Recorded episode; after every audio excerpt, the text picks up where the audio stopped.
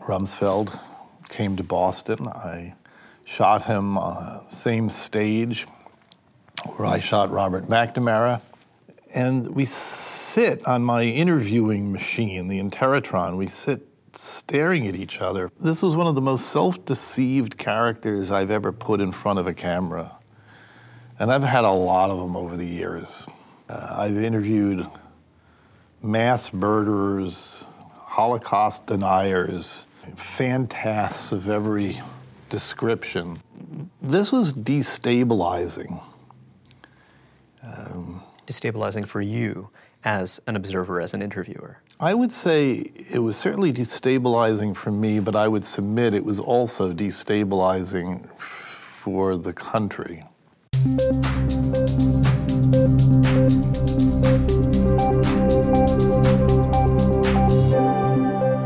Hi, I'm Reihan Salam, and this is the Vice Podcast Show. I'm joined today by Errol Morris, director of The Unknown Known. Reagan was up a floor above. I was with my wife, Joyce. I had a man glued at my hip, ready to tell me if Governor Reagan called and wanted me to be vice president. The press was filled with this excitement about the possibility of President Reagan selecting Gerald R. Ford. I was stunned at the thought. It's like sticking four hands on the steering wheel. You're going to end up putting the truck in the ditch. My phone rang. It was Governor Reagan.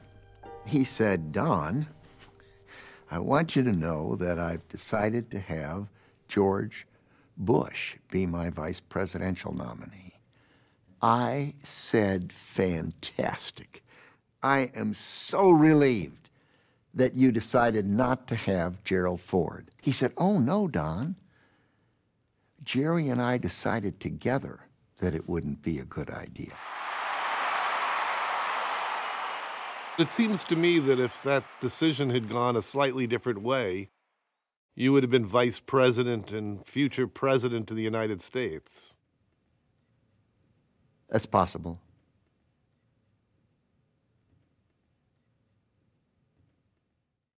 The Unknown Known is a film in which you talk to Donald Rumsfeld, the former Secretary of Defense. And I wonder, when did you first hatch the idea of corralling him and getting him to talk to you? There are all these metaphors. Hatched and corralled don't go well for me together. You're absolutely right. Corralled horse, hatched chicken. Some kind of cognitive. Let's introduce some more. How did you stalk your prey? How did you hook this fish? It's hard to know why anybody does anything. It's hard for me to know why I do anything. Um, you know, I have this theory that we know other people a lot better than we know ourselves. Much easier to figure out someone else's motivation than your own. Things, in my experience, take on some infernal logic of their own. Uh, I made the McNamara film, Fog of War, because there was some money left over. I was doing a television series, and I thought, I've always wanted to interview Robert McNamara. Um, you know, for my generation, the Vietnam War was a big thing. Demonstrations, the draft, tens of thousands of American deaths, a war that changed America's idea about itself. America came out of World War II, we're the good guys. Vietnam changed all that. And I didn't know whether McNamara would ever talk to me. And so I called him up and he agreed. Uh, I think he thought that I was part of his book tour. He had just published a book called Wilson's Ghost. And so he agreed to do it. Uh, and the fog of war was a result.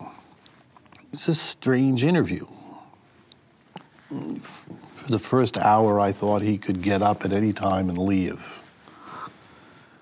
I hope I'm not causing you any kind of similar concern. Not at all. Oh, good. Um, but eventually, he settled in, and we did over 20 hours of interviews. At some point, he surely realized that this was more than a book tour promotional thing. Yes. He realized it the day before, a couple of days before uh, he was to appear for the interview. He called me and said, I've been talking to a number of people, and they've told me this is not a good idea, that I, he shouldn't talk to me. It made no sense, blah, blah, blah, blah, blah. He went on at enormous length, and I thought, okay, he's telling me he's not going to do the interview. And at the very end, he said, But I agreed to do it, so I'll do it. A friend of mine, hearing this story, said, Yeah, that's the story of Vietnam. So, having done that movie, uh, and then followed it up with a movie about Abu Ghraib, standard operating procedure. And of course, Rumsfeld's name came up again and again and again and again during the course of making that movie. A, he was Secretary of Defense um, at the time of Abu Ghraib. I thought, why not? It's the salt and pepper shakers, if you like, the match set. Two disastrous wars. Rumsfeld came to Boston. I shot him on the same stage where I shot Robert McNamara and coincidentally, the same stage where I shot Lynndie England, one of the bad apples who was prosecuted for taking and appearing in pictures in Abu Ghraib. Was there any resistance from his camp? Because you'd think that knowing of your existence, knowing that you had made the fog of war, presumably having some sense of what you were trying to accomplish, the implicit statement you were making by pairing him with the film The Fog of War, that, you know, surely you'd think that he would have been a little apprehensive uh, about it, or certainly people around him would have been apprehensive about it. Why do you think? Well, you know, I'm purely speculating, but uh, when you look at Mac, the McNamara film, there is this idea of a, you know, this deep sense of guilt uh, and uh, becoming unburdened uh, of this guilt. And so if I'm Rumsfeld or if I'm someone around him, surely I'd think that, well, Morris wants to pull off the same feat uh, and treat these as parallel circumstances, uh, when in fact, uh, you know, it's entirely possible that Rumsfeld might have a, a, quite different reading on what he had done. So, you know, I, I would think that that would give him some pause. Very early on in this process, um, I wrote him a letter. I sent him a copy of The Fog of War. And I said explicitly that I did not see this as Fog of War 2. Uh, I did not see him as being like Robert McNamara. I thought the historical circumstances were different, different time, different person, uh, and that I wanted this film, this current film, The Unknown Known, to stand in its own right. Uh, maybe I've just caused trouble for myself by calling them the salt and pepper shakers. It's hard not to think of the films as paired in some way. Paired. Uh, you could even think of them as a trilogy with the Abu Ghraib uh, movie as well. But indeed, they are very, very, very different men. They couldn't be more different. Well, it's also in terms of your relationship to both of them in generational terms. McNamara was someone who is from a different generation, yet uh, his actions uh, and the kind of perception of him, his character in the wider world, uh, was very influential for you uh, as someone coming of age. Tell me about Rumsfeld, uh, and you know he's presumably, you know, he grew up in very different circumstances, et cetera, but did you find him to be a kind of relatable figure uh, in terms of the cultural experiences he had had? Uh, were there ways that you tried to get kind of some entry point into his way of thinking? Really easy to relate to Rumsfeld. That's not the problem. Harder to relate to McNamara. Uh, McNamara was not a politician. Strictly speaking, he came out of business. He was um, the first non Ford president of the Ford Motor uh, Company, and then appointed by Kennedy uh, to become Secretary of Defense. Uh, Rumsfeld is a politician. He was a four term congressman. And also a successful business executive later in life. Much later, but initially a politician, um, a congressman, uh, then um, an appointee to one cabinet level position after another by Richard Nixon. And known as a wunderkind as well. I mean, known as this bright young man who was uh, you know, waging the war on poverty and much else. It seems that his early profile was quite different from the way we've come to think of him. Yes and no, because the early profile is one who uh, incredibly ambitious. Um, Nixon clearly loved him. Uh, I think Nixon saw him as a mini me that here was someone perhaps as unscrupulous and ambitious as himself. So loved him and hated him, right?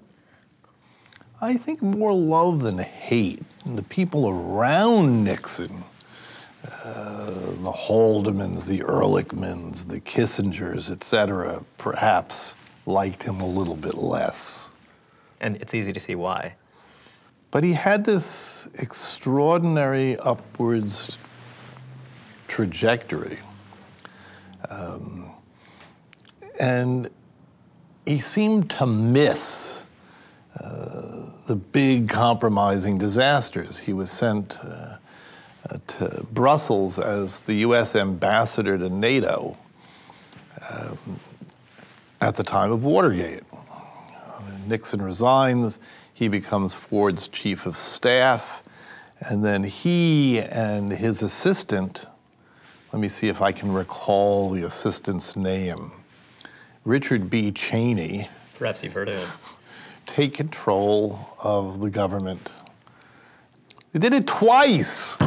We did it once in the Ford administration, and then again uh, some 30 years later uh, in the George W. Bush administration. Well, one thing I find interesting and an interesting point of tension is that when we think about Rumsfeld um, and the Iraq War, one view is that Rumsfeld had this great ownership. He was certainly one of the most prominent public faces uh, of the invasion of Iraq and what had followed.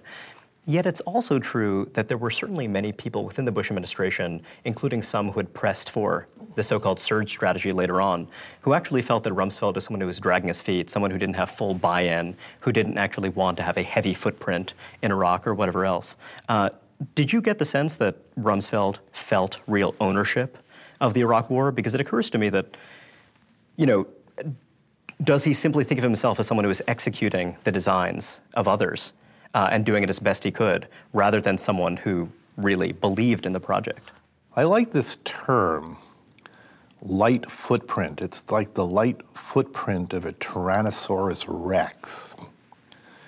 They invaded the country. That's not a light footprint, unless I'm missing something here. I absolutely agree with you, but of course there were debates, right, about strategy. There were people who felt that Rumsfeld, you know, wasn't uh, as heavy footprint a guy as he might have been? I am less interested in that sort of thing than others. The first day that I went to Washington to meet him, he invited me to his offices in Washington. He asked me, Would you like to hear me uh, being interviewed by others? I said, Sure. So we sit in the conference room, this long table. Um, the journalists are on speakerphone from Fort Bliss, Texas. Uh, Rumsfeld's to my left. You know, I have a nice cup of coffee in front of me. And the journalists ask the same questions. So it could be scripted they say, Did you really think there were WMD in Iraq? I don't know what they expect they're going to hear as an answer. Um, did you feel that the size of the force invading Iraq was appropriate? Was it large enough? You know, General Shinseki this, blah, blah, blah, blah, blah. Uh, did you feel that there was adequate plans for the aftermath of the invasion? Now, these are all supposed to be, I guess, gotcha questions, you know. um, but the answers were prepackaged. You know, I could be standing in front of a vending machine pressing buttons, you know, hoping for whatever, the M&Ms or the caramel clusters. And it was a bore. And even beyond being a bore, nothing really was learned. Um, somehow the idea if you hunker down and you ask this again and again and again and again, maybe if I had access to enhanced interrogation techniques, including waterboarding, I could have made progress, or someone else could. But I resolved, I don't want to do that. You can't make me, ain't gonna. Uh, you do things in the same way. One thing you do know is that you get the same results, usually. So you tried to come at him from a different kind of an angle. Yes, absolutely. I have my own crazy definition of art, for what it's worth. Um, here's the definition set up a series of arbitrary rules and then follow them slavishly. So, what are the arbitrary rules here? You only interview one person, no interviewing 10, 15, 20 people, only one person, uh, Donald Rumsfeld. Um, get access to the memos. Here's a man who memorialized everything. He wrote some 20, 30, 40, 50,000 memos. Many of which were very stylishly and entertainingly written. Stylishly and entertainingly written. Uh, there he was with his dictaphone recording, uh, a steno pool transcribing. And since he had recorded over uh, all of the original recordings. He just kept using them again and again and again. All that was left were the transcriptions, but he offered to read them. He offered to reenact, if you like, uh, the memos uh, on film. Use the memos as a spine for the movie. I kept calling it history from the inside out. It's not an external history. You're not asking so much external questions like was the force large enough? Um, uh, were the preparations good enough? It's directed to a different set of questions altogether. It's the question what was he thinking? What was going on inside of his head? At each moment. Well, at some moments. How does he want to explain himself to others? How does he see himself? What image does he want to project? What is he trying to say in these memos? Um, different kind of movie altogether. What image he's trying to project, that strikes me as, as very important, as here is someone who had really mastered the art of inside the Beltway intrigue. Uh, and a lot of that is about managing appearances. A lot about a lot of that is kind of putting pressure at certain moments and not at others, knowing when to be in Brussels and when not to be in Brussels. So I, I wonder about your sense of him um, as someone aware of the image he's presenting to others. A person clearly aware of the image he's presenting to others, a person interested in controlling the image that he's presenting to others, and if you like, presenting to history. This may seem contradictory, it probably is, thinking about it. A person interested in controlling the image projected to others, and yet, in many ways, incredibly unaware of himself. Does that make sense? I don't know. He does project in the I film. think it's true. He projects this incredible serenity, and I think that that's Really? yeah, and I Serenity. yeah, and I think that that's something that is going to frustrate and perhaps even anger some of the people who are going to watch this film. He seems like someone who is very much at peace with himself, um, and I have to say that came across as quite impressive in its own way. I wouldn't describe it that way. The serenity of Donald Rumsfeld.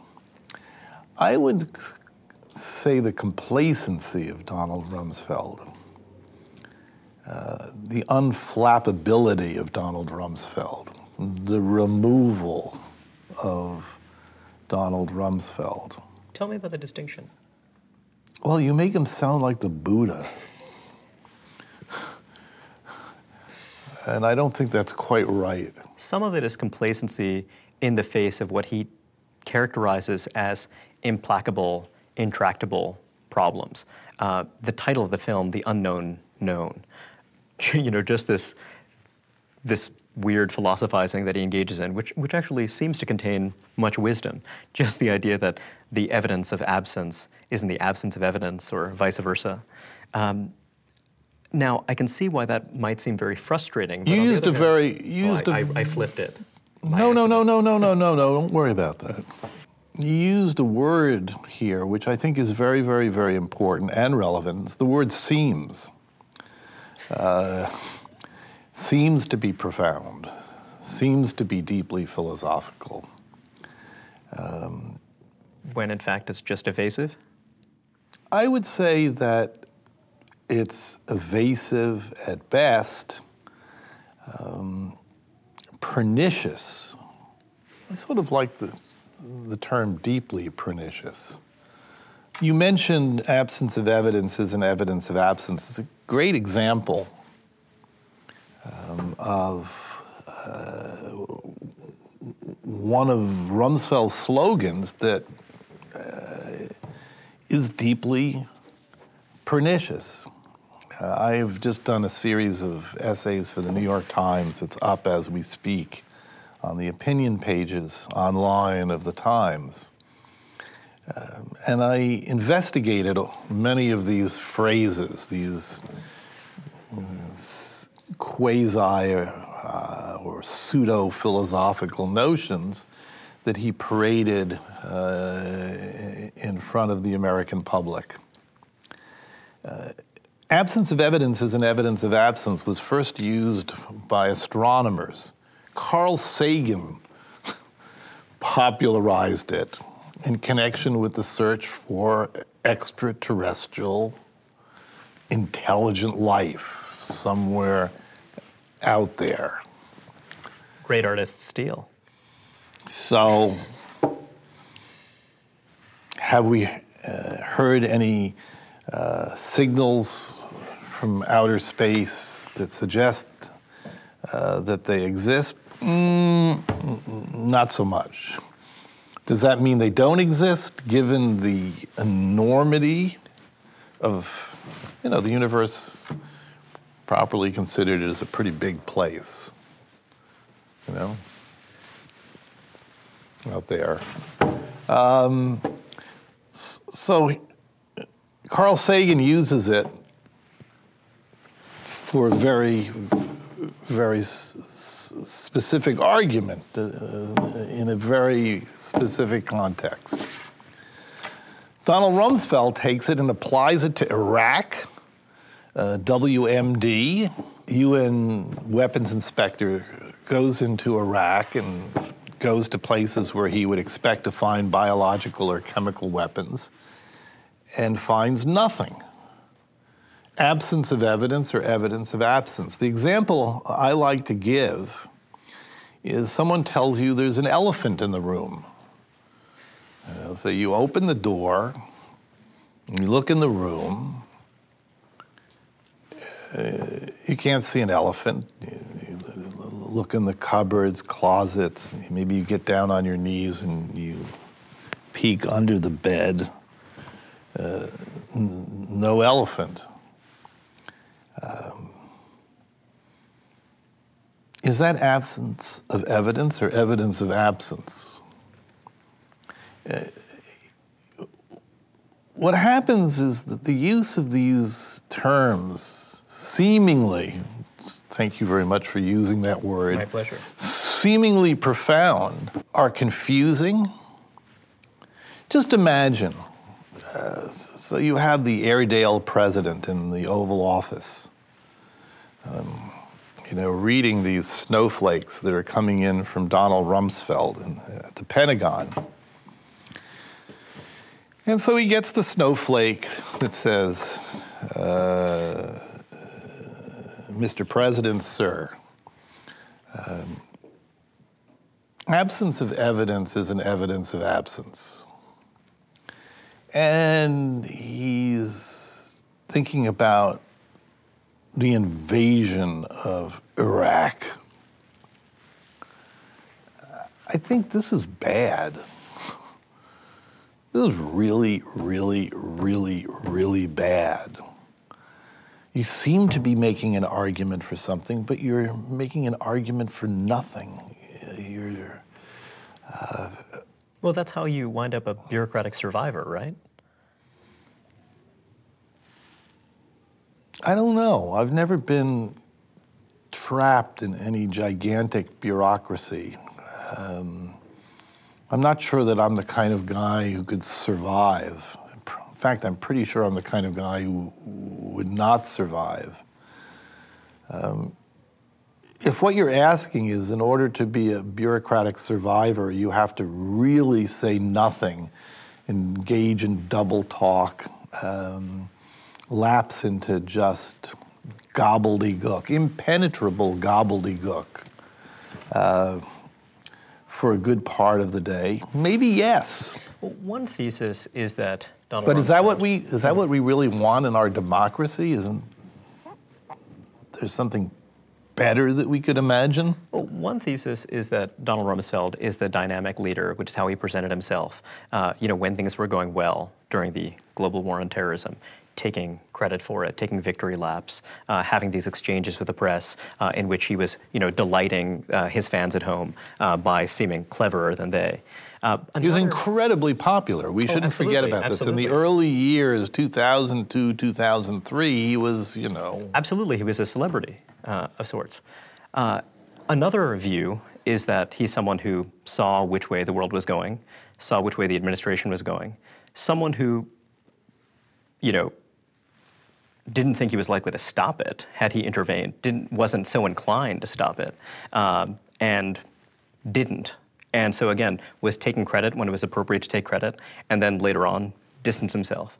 I was really struck by the fact that he, he said that he wished that his letter of resignation uh, after the horrors uh, of uh, facing military detainees in Iraq had been revealed, uh, that he wishes that uh, his offer of resignation had been accepted.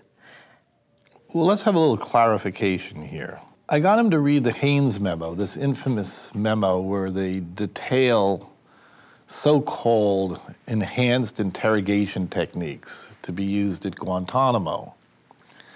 Uh, he reads it, he stops in the middle of it, almost as though he's amazed by what he's reading, and says, Good grief, that's a pile of stuff. Um, then he's confronted by the fact that these techniques, quote unquote, migrated to Afghanistan and Iraq.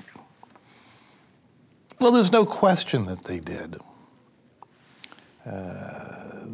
Those MPs that found themselves uh, at Abu Ghraib in the fall of 2002 uh, the Megan Ambuhls, Lynndie England, Sabrina Harmons. The day that Sabrina Harman first started taking pictures at Abu Ghraib, she was a documentary photographer. She walked on the hard site. She saw people in stress positions, naked, standing for hours on end, hooded, the whole nine yards. This is not something she orchestrated. This is something that she observed. Rumsfeld denies to me that these techniques ever migrated from Guantanamo to Afghanistan and Iraq. Uh, I read to him the Schlesinger report, a report by a former Secretary of Defense, saying they did. And then he kind of looks at me. Schlesinger's a man who ought to be taken seriously and uh, to whom uh, you know, he, he offers some deference, it seems, some respect. Indeed, he does. Uh, basically, he's been confronted with the fact that what he says is wrong, and he just, would I describe it? I'm not even sure how I would describe it. Does he punt? Uh, what does he do? He just says, I'd agree with that. I'd agree with that. Well, that's in a way something that's somewhat alarming that you, by virtue of having made a film, by virtue of having followed this closely, seem to have known more about some of what was happening uh, under Rumsfeld's tenure than Rumsfeld himself did. I think that's true. What's so surreal to me he talks about the pictures and he says, and there was nudity involved. The scandal. He ordered it in the Haynes memo. There's a Alice in Wonderland Looney Tunes quality to all of this. Um, can the person in charge know nothing? Could he be so deeply clueless? Um, can he live in some strange bubble of his own devising? Is he nuts? You know, what the hell is going on here? The easy answer and the preferred answer is he's just lying. You know, he's a tricky customer. He's He's uh, adept, adroit at manipulating people and providing answers that are non answers. Uh, I've felt something different. And don't get me wrong, I can be as delusional as the next guy. Um, I felt that this was one of the most self deceived characters I've ever put in front of a camera. And I've had a lot of them over the years. Uh, I've interviewed mass murderers, Holocaust deniers, uh, fantasts of every description. This was destabilizing. Um, destabilizing for you as an observer, as an interviewer? I would say it was certainly destabilizing for me, but I would submit it was also destabilizing for the country. You suggested at the very beginning of this interview that Donald Rumsfeld was not gung ho about the wars in Afghanistan and Iraq.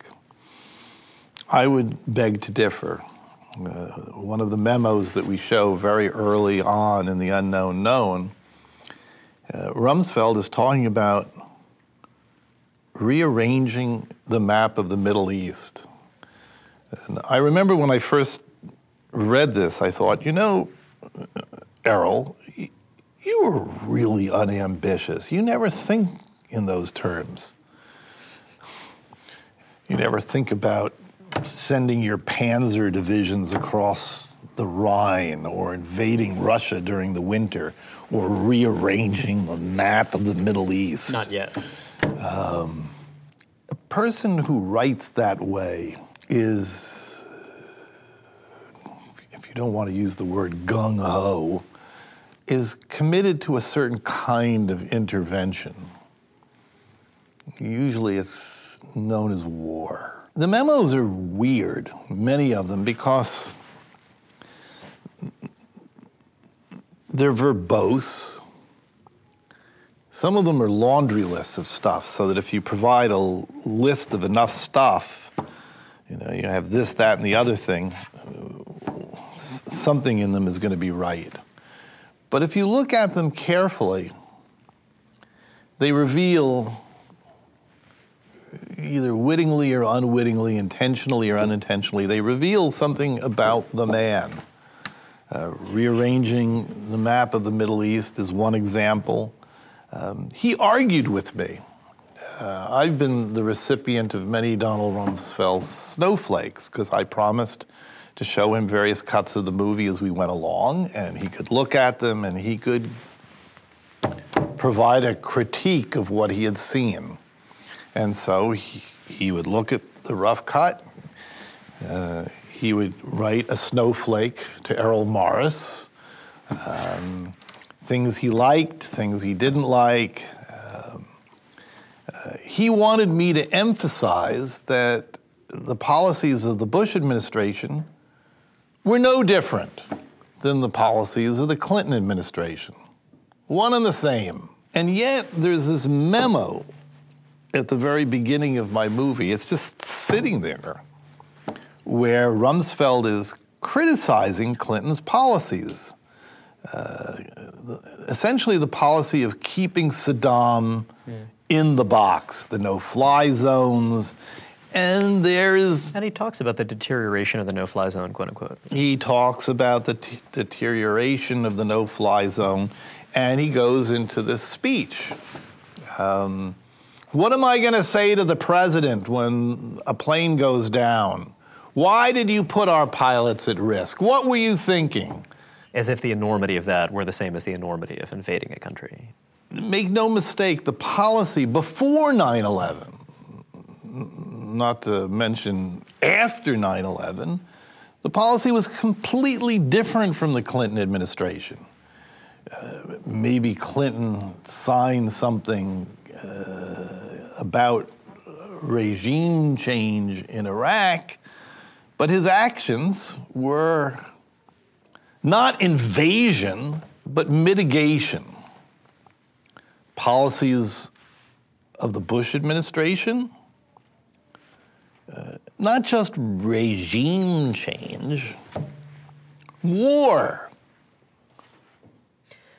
There's a point in the film when Rumsfeld talks about having met a soldier who had been gravely injured uh, and seemed to be uh, on the verge of death. And then he hears. My editor called it the old man crying scene. The old man crying scene. And what's really neat about this scene is that, you know, it turns out, lo and behold, uh, the young man winds up surviving. And it's funny that the old man crying scene is one that resolves so neatly uh, and I wonder, were there other old men uh, old man crying scenes in the film uh, that didn't make it in? Were there others in which uh, the outcome was not a happy one? Because that struck me as noteworthy, that this moment of regret uh, was tempered by the fact that, well, gosh, in this case, the guy lived. What moment of regret? Were you watching a different film? What moment of regret? The closest moment to a moment of regret might have been that. And if. What moment of regret? What is he regretting in that scene? Lamenting the fact that uh, someone had come close to death? I'm happy to concede lamenting, that it wasn't a moment of regret. Lamenting nothing. Feeling apologetic for nothing. Arguments with my editor about it. Uh, I have this occupational hazard when I'm editing a movie is I constantly show it to other people self doubt, insecurity, whatever. I want to hear other people's opinions about what I'm doing. So I showed this scene to a number of different people. And one guy suddenly said to me, Oh my God, he's talking about himself again.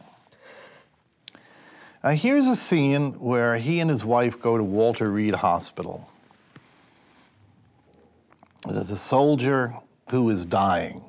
He is told by his doctors that he does not have long to live. He's been horribly injured in the war. Um, Rumsfeld returns. Uh, the soldier is still alive, and he learns that he will survive.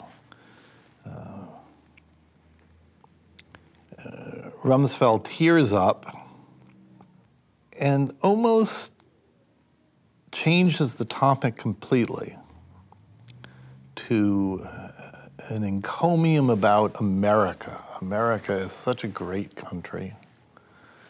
Um, Modern medical marvels. It's a story about resurrection, uh, triumph over death, survival. It is in no way a story of regret. It is in no way a story about death. Because what's forgotten completely in that story uh, is that this is one guy who lived. And what about all those other guys that didn't? Uh, at the end of this moment in the film, uh, I cut to gravestones as a reminder to myself and to the audience watching this film that the real story is somewhat different than the story that he is telling. The story he's telling can be encapsulated uh, with uh, stuff happens, I guess. The notorious phrase from that press conference when he was talking about the aftermath uh, of the fall of Baghdad. I have never, ever heard so many deeply inadequate explanations for things, so shallow, so uninformative, um, so empty. He's in the Oval Office. Helicopters are taking off from the roof of the embassy in Saigon. 58,000 American servicemen, millions of Vietnamese dead. I asked him, What did we learn from the war in Vietnam? He's there. He's there in the Oval Office with Gerald Ford, Henry Kissinger, tra la la la la. He's right there at the center, the epicenter of. That was a big part of his adult life. Um, what'd you learn? And his answer some things work out, some things don't. That didn't very deep. That's what we learn uh, about Vietnam. I don't know. To me, this is a horror movie. Um, a deeply disturbing horror movie about a man who wielded just incredible power. He controlled the most powerful military apparatus in history and yet seems singularly disconnected. Detached doesn't even seem the right word, disconnected um, from what he is doing and who he is. I'm sure you're familiar with the diagnostic and statistical manual that psychiatrists use to uh, uh, classify mental disorders of one kind or another.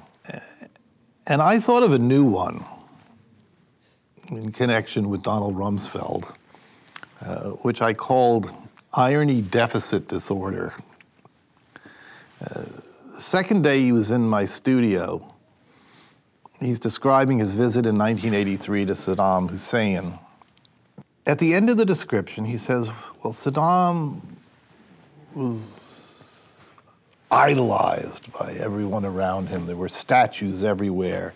People kowtowed to him uh, school children bowed down. And in the end, and these are Rumsfeld's words, he became all pretend. All pretend. And we sit on my interviewing machine, the Interrotron, we sit staring at each other for what seems to be it's an interminable amount of time and I'm looking at him because I'm wondering, surely, sir, you must realize that some people will think you're talking about yourself, but not him. There's just nothing really there. It's that crazy aluminum siding salesman who is so invested in selling you the aluminum siding that he doesn't really care about the product, he doesn't care about you. It's just clinching the deal. One last thought. You mentioned the Interrotron, and I wonder how you think about how the evolution of the technology of film has changed your work because it seems as though in creating the Interrotron you hit upon this ingenious idea that you've pursued in a variety of different projects since. But I wonder if there's been any other developments that have shaped the way you make movies. Endlessly. Um, movies we all know have been just transformed by technology. Um, at one time, everything was shot on film. Now, hardly anything is shot on film. I still love sprocket holes. Uh, occasionally, I shoot on film, but less and less often. The quibbles now become you know, which digital camera, which digital format. I made a film, Fast, Cheap, and Out of Control, uh, shot by Robert Richardson and we used every single format imaginable. We shot on straight 8, super 8, 16, super 16, 35, 35 step printed video, blah, blah, blah, blah, blah. Um, could never have edited this film except uh, on a digital editing machine. If you were using a flatbed, KEM or Steenbeck or Moviola, you could just never have done it. So it was a movie made possible by technology. And it keeps changing. It keeps changing more and more and more rapidly. I'm always using new and different cameras. I'm using new and different post production techniques. It's an exciting time, actually, because the visual possibilities are much greater than they've ever been. And if you can root around and dig up enough money, you can still shoot on film as well. I do lots and lots and lots of commercials. I've done probably over a thousand commercials. And in commercials, there's still enough money to shoot on 35 if you really, really, really want to. Thank you very much for joining us. Thank you.